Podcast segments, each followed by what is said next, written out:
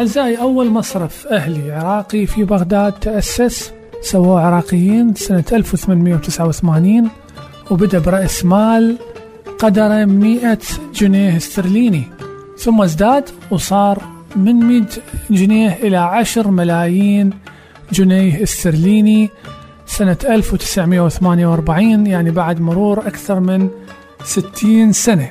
وكانت سيولته المحلية بالعملة العراقية ما يقارب 60 ألف دينار وازدادت لتصل إلى 100 ألف دينار سنة 1945 بعدين هذا المصرف أجيز بقانون مراقبة المصارف وفتح فروع له في بيروت ودمشق والقدس والإسكندرية والودائع مالته وصلت إلى مليون وربع دينار عراقي رغم أنه القانون كان قد حدد أنه ما تتجاوز نسبة الودائع مالته ثلاثة أضعاف رأس المال يعني ما مقداره 800 ألف دينار في ذلك الوقت.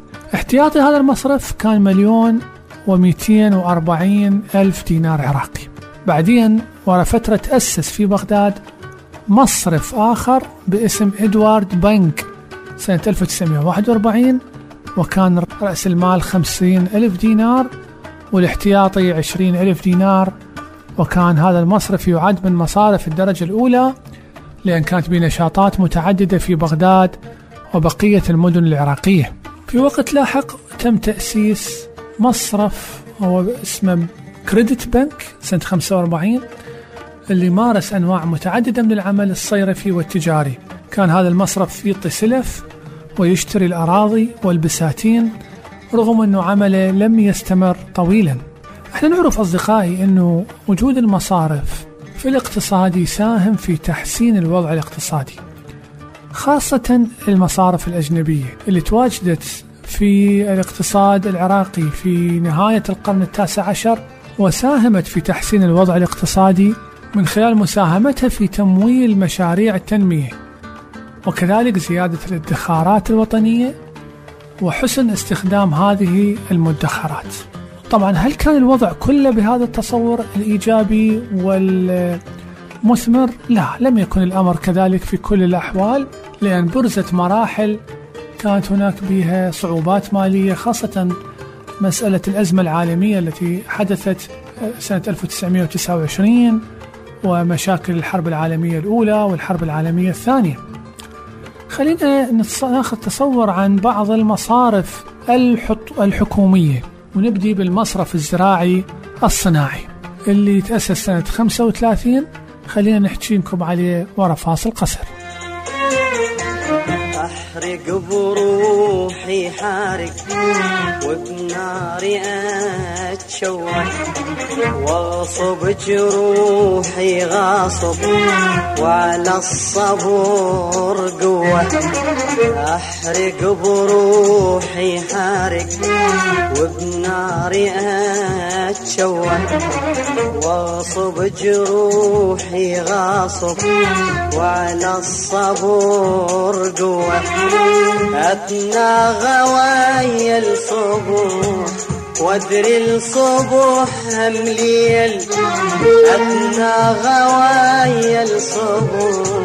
وادري الصبح هم ليل وسنين عمري قضان والنوح سافة وين سنين عمري قضان والنوح سافة وين سنين عمري قضان والنوح سافة وين وكعات ما مش وفين وك ما مش مروى وك ليش ما مش وفين وك ما مش مروى وبناري اتشوى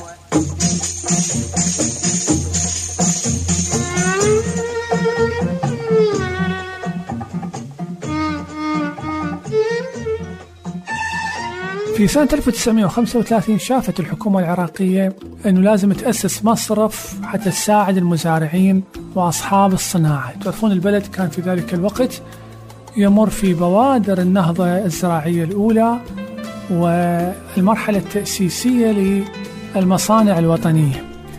فتقدمت إلى البرلمان العراقي لائحة قانون تأسيس المصرف الزراعي الصناعي.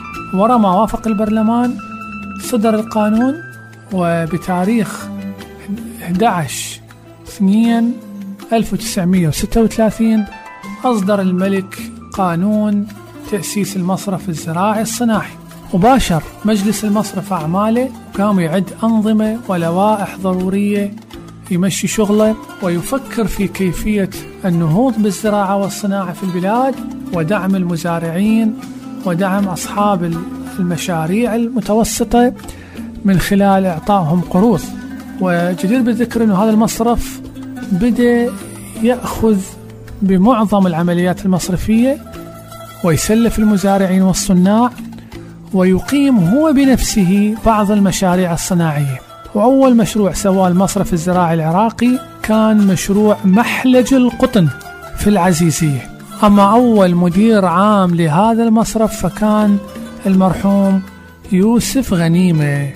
بدأ المشروع هذا مصرف الزراعي الصناعي يتوسع وعمالة الشعب فبالتالي المشرفين أو الدولة شافت أنه يابا هذا نسوي مصرفين مستقلين واحد نسميه المصرف الصناعي وواحد مصرف زراعي.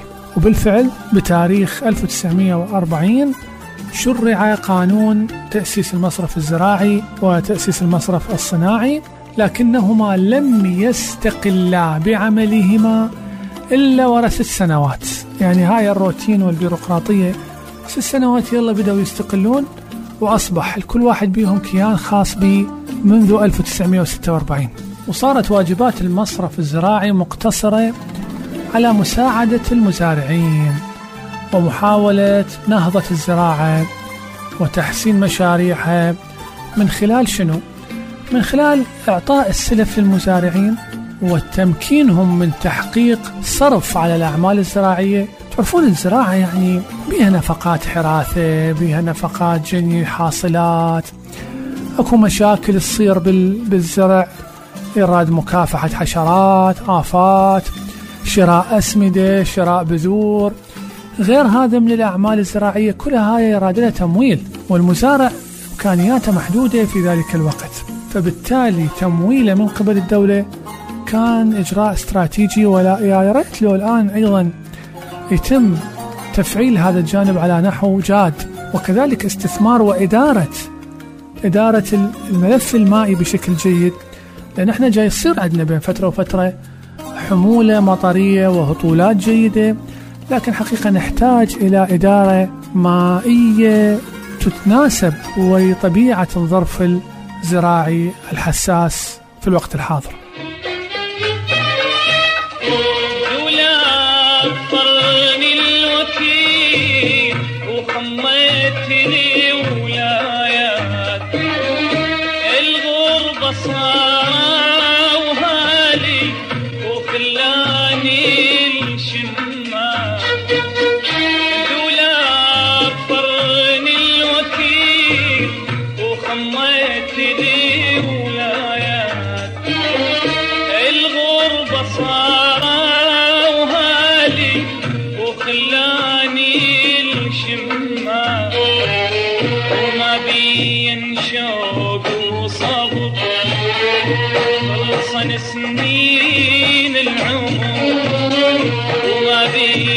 Senhor.